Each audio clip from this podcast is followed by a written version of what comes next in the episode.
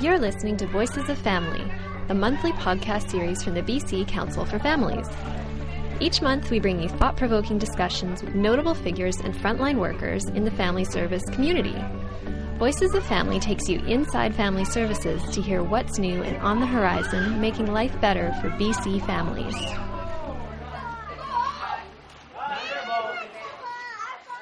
Welcome back to part two of our Voices of Family podcast series. We are joining program coordinator Pilaro Natra as she talks with Dr. Susan Gamache about the challenges that families face when going through separation, divorce, and remarriage. Okay, so we have talked about the news to parents and the and the parents in general, but what about the children? They are in the middle of all this. So, what are the other common challenges that children face uh, when new families or step families are being created? Well, again, the, the older the child, the more complicated it is. You know, say if you think of a six month old baby, they're really going to be oblivious to a lot of what's going on. They will have their primary attachments with mom and dad, and so as long as those attachments are still respected and secure, I mean, I realize with very young children it's difficult to set up parenting schedules that support that. Um, but when when there's a new partner coming in, um, the baby is not really that tuned into all of the details of what that means the older children get, the more they are tremendously tuned in to the details of what that means. And so um, uh, it's important that, that children have the um, uh, age appropriate understanding of their parents, that we can't expect a 16 year old to indiscriminately accept a new step parent. Um, we ask them to say no to drugs, no to um, drinking, um, and they're going to say no to things that the family asks of them if those demands don't respect their own timing. You know, teenagers are generally hardly in the market for their own parents, let alone new parents. And so, um, like we were saying before, the term blended doesn't really work for teenagers because their job at that time is to separate from the family, to you know they still love their family they're still a part of the family but their goal is to their developmental goal is to create a sense of independence to create their own sense of identity and so we can't ask them to then sort of act like a two-year-old in terms of being very tremendously interested in the family and the new couple and being around a lot. It's it's counter it goes against their developmental trajectory. Um, one of the other things that happens for children when step families is formed is that their birth order may change. So they may go from being, say, the youngest of two to the middle of four, and that is that is quite a difficult transition for children because we in families treat children in different um, positions in different ways. You know, we have ways of treating oldests that give them more responsibility, that rewards maturity. We have ways of treating youngest that rewards creativity and cuteness and entertaining us and those kinds of things. And so, when an oldest suddenly is no longer an oldest, or a youngest is so, is all of a sudden not a, a youngest, this is a fundamental change in their role in the family. And again, communication is the key. You know, parents being able to be tuned in with their children, noticing when they look confused or out of sorts, being able to talk with them about what's going on. Um, I'm a big advocate of a very uh, well published book called How to Talk So Kids Will Listen and How to Listen So Kids Will Talk that um, is very useful for parents trying to get engage in emotional conversations with children or conversations about how children are feeling without asking questions uh, because questions at that point can be sometimes kind of scary. Um, but it's a wonderful resource for parents to get into the mode of having sort of debriefing conversations with their children about what's happening in the family so that they have a chance to talk about what it's like to go from being the youngest to the middle of four, going from the oldest to being, you know, younger than two others. And so uh, it's very important for parents to stay tuned in with their children and just keep the conversation going.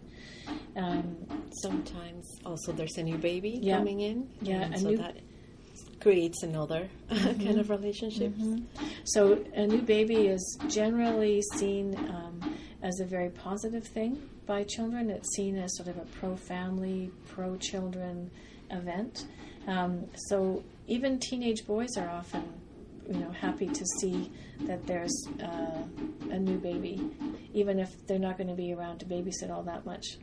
Um, on the other hand, for the parent in the other household, a new baby can sometimes be experienced as kind of threatening because it is something special that the other household now has. And if the children are younger and they're very excited about the baby, then it can be seen seen as a way that the other spouse cannot compete or cannot replicate that. Um, so again, you know, communicating about what children are experiencing and the different changes that come through the family is is really the key to giving everybody a place that they can feel a sense of belonging. If you had to point to just one thing that step families could do to make their family life easier and smoother, what that would be? Like you talked about communication. Is there anything else that you? Well, communication certainly would be the center, because no matter what happens, it's important that kids be able to um, uh, talk about what's going on. Um, I mean, you just can't have you know two children and another adult move into your house without there being a whole lot of things to talk about about how that's going to happen. Um, I think too that uh, people can now inform themselves. They can read, you know, some of the publications that BC Council for Families has. Um, there's also a wonderful website. Um, if you Google the Step Family Association of America, um, it will bring you to a website that is the National Center for um, Information on Step Families. Mm-hmm. So I mm-hmm. always forget yeah. the letters, so I, I get that wrong. Um, so reading helps people start thinking about their family group in a way that's probably more accurate given the ages of the children and the number of people involved. Um, also, there are, uh, if there's an opportunity to get together with other step parents and just start talking about what it's like, um, that's very helpful. I know at times there have been support groups in the lower mainland. I don't know if there are still, um, but it's very helpful. And step family relationships can be very different depending on how old the children are. So it's especially helpful if you can talk with people who have similar experiences to yours, say integrating a stepmother into a household with um, teenagers or a stepfather into a household with very young children. Um, being able to match a little bit in terms of the ages of children is a useful um, piece, otherwise, the experiences can be a little bit different. Susan, on your website, you make the following statements. Um, as a marriage and family therapist, it is my responsibility to do everything in my power to help marriages stay together and to resolve the problems of today.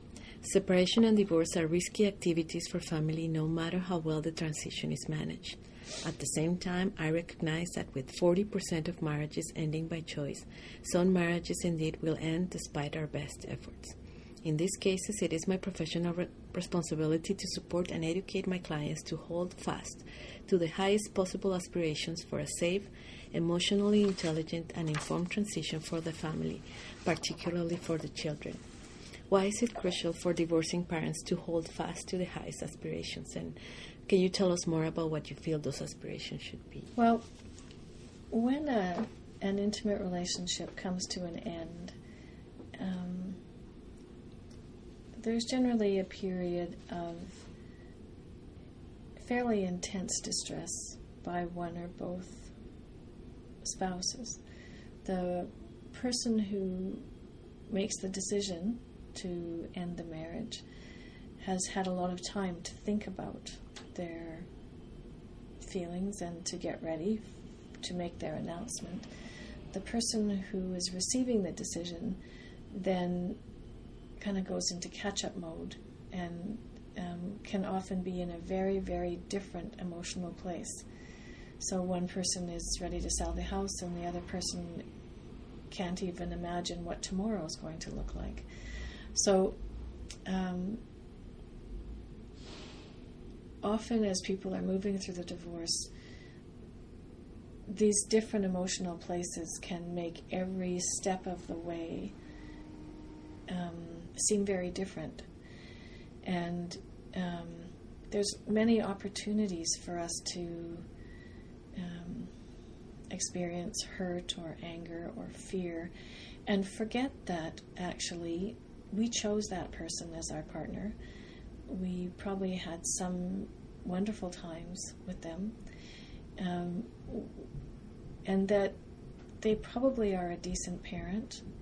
They probably love their children. And most of the time, there's some nostalgia or some sadness for the person who made the decision to end the marriage. So the temptation is to go into kind of black and white thinking that the other person is, you know, 100% wrong, bad, um, mean, um, and that it's all their fault. And we know that relationships require two people to be created, and everybody has made a contribution to the relationship. Not the same contributions a lot of the time, but just by who we are in the world, what our desires are, the things we're interested in, the things we're not interested in, we contribute to an environment. And so, holding on to your highest aspirations is that even though we might a person might be feeling very sad or angry or wishing the other person would just fall off the face of the earth, that we can still at the same time know that they love the children, that they're a decent human being in the world, that for the most part we're going to get through this and be okay on the other side. Um, it's just there's in the dark moments it's easy to let that slide and just really be taken over by those things. And and it's going to happen some of the time. I'm not suggesting that people can go through these transitions without ever visiting those places of tremendous darkness or despair. At the same time we know that divorce is a risk factor. It's not a death sentence for people. And that a lot of times with appropriate support um, people can actually come through these experiences and and thrive. I mean, not only uh, survive but thrive. And you know, I, I still you know wouldn't wish divorce on people as a way to you know self-actualize or something. Um, and at the same time, when we realize that um, 40% of Canadian marriages will end before their 30th anniversary um, we know that people can come through the other side, and we all live such long lives now that um, often there's still another 20 years of, of good quality living um, that um, that people can enjoy in ways they might not ever have anticipated. So I think the key is being able to get the kind of support and help that you need um, so that while the transition might be unwanted and painful and devastating at the time, that it doesn't define the rest of your life. Much of the focus of your practice is on helping divorcing families to stay out of the court system, to solve their difference through mediation and negotiation. Can you outline for us what you feel are the most important things to keep in mind in order to keep the relationship between divorcing um, divorcing spouses cordial, amicable? Um, well, it's interesting that um, um, there are so many of us now trying to work in modalities that help people stay out of court. Um, in addition to mediation, we now have collaborative practice or collaborative divorce. Um, so we really have quite a broad range of possibilities. Um, in the first instance, there is what we call the traditional dispute resolution continuum, which includes, you know, doing it yourself, using mediation. Now, using collaborative law or collaborative divorce is new, or then um, litigation. That's kind of the old one.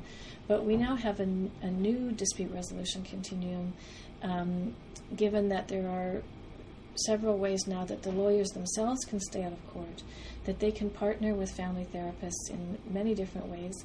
The collaborative divorce model has provided us with at least two new roles that therapists can take. So, depending on the kinds of challenges that each family has, we can custom fit a team that responds to what they need and when they need it. It's kind of like a, we have a much bigger toolbox now, and all families are different, so we wouldn't expect the same set of tools to be the right ones for every family. But we do now have a very, very wide range of tools to use, and um, that really helps people to um, hold on to their highest aspirations, mm-hmm. as we were talking about in the previous question. So, um, in order for people to um, keep their co parenting relationship sort of on the high side, as I would call it, um, I think it is important to remember that divorce is a transition. It's not the end of the world. Even if a person, excuse me, has been the receiver of a decision to separate, that when there are young children, the children's in- interests are absolutely served by working out some kind of a cordial co parenting relationship. We know from the research literature on children that um, the experience of parental separation and divorce does increase the number of problems that children experience in general from a you know like 10,000 person sample um, and at the same time um, the biggest factor in terms of influencing children um, is actually being exposed to prolonged conflict of their parents. Um, we know that children are impacted by parental conflict in a number of ways.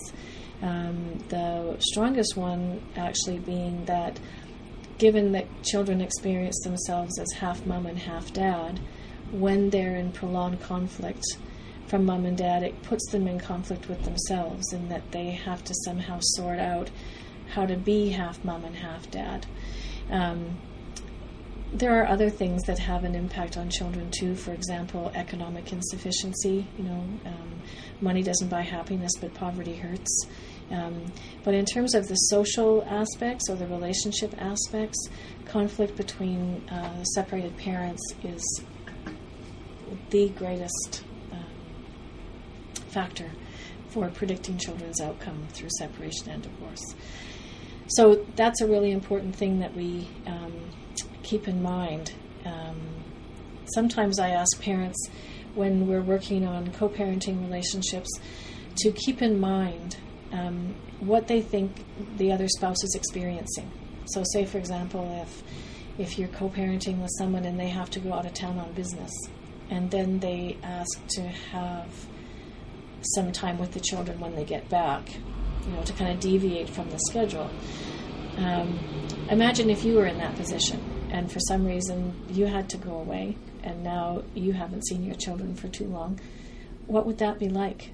So, the more we can keep imagining the legitimate concerns of the other person, um, the, and they do that for us, the less we have to argue about that because it's pretty straightforward. Um, also, if we keep it about what the children, um, I hate to use the term children's best interest because I think that gets thrown around quite mm-hmm. a lot, but um, I mean, we know that the buffers for children through separation or divorce are strong relationship with mom, strong relationship with dad, and being buffered from their conflict. You know, after 30 years from research, you know, this is what Joan Kelly, our reigning diva on um, child development research, tells us the literature actually says. So, if we know that our children need to have strong relationships with both of us, then what do we need to do in order to facilitate that as much as possible? it's not really that difficult once we can put our emotions to the side a little bit.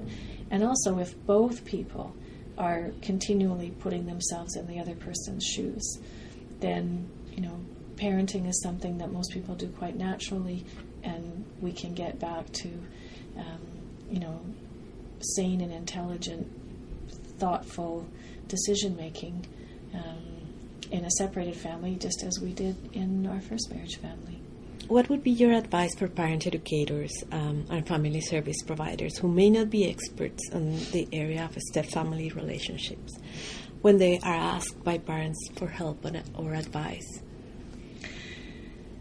Um, well, if people really are not familiar with step families, either because you know they haven't experienced that personally, or maybe it hasn't been a big part of their culture, um, then it's probably best to refer that person to somebody who who does have some understanding. Um, the the um, parent educator or family support worker could also start reading themselves. They could take, again, advantage of some of the publications that BC Council for Family has, or take workshops themselves on what does this mean in families when they move through these transitions of separation, divorce, and remarriage. Um, I think, too, it's important to encourage um, uh, the parents who are asking the questions to, you know, commend them for asking those questions and really encouraging them and helping them get to the right place to get the right answers. Um,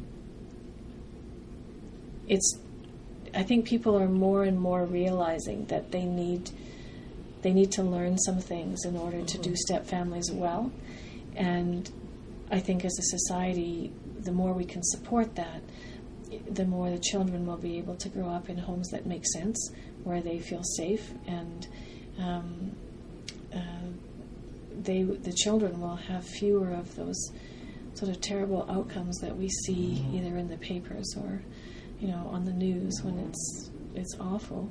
Um, the point of transition is our point of greatest power, and so the better we can do the transition and the first few years after that, the better everything will be. One thing I haven't mentioned is that when step families or families divorce, rather, that it it usually takes a full year for the family to have some kind of stability because you need to meet each of the things that happen in a year. So, the first Christmas, the first birthdays, the first Mother's Days, Father's Days, summer holidays, all of those firsts. And once you've been through it one time, then the second time around you will be you will know a lot more about what your family needs in order to get through them. In the step family world, they suggest that it takes about two years for a step family household to settle. Um, I think it could be faster with very young children, and it could be slower with older children. Um, but it's still a significant chunk of time mm-hmm. to just get used to what it means to be in a family that has such a different structure um, because these are really, really big changes for everyone. Um, so I think the more people can read and inform themselves and know that there is good support for them out there, um, the better it will be for everyone in the long run. Susan, thank you so much. Um, it was really great talking to you today. Thank you, Boris. thank you very much. That wraps it up for this episode of Voices of Family. Check the BC Council for Families website next month for another episode on the latest in family services at www.bccf.ca. Thanks and see you next time.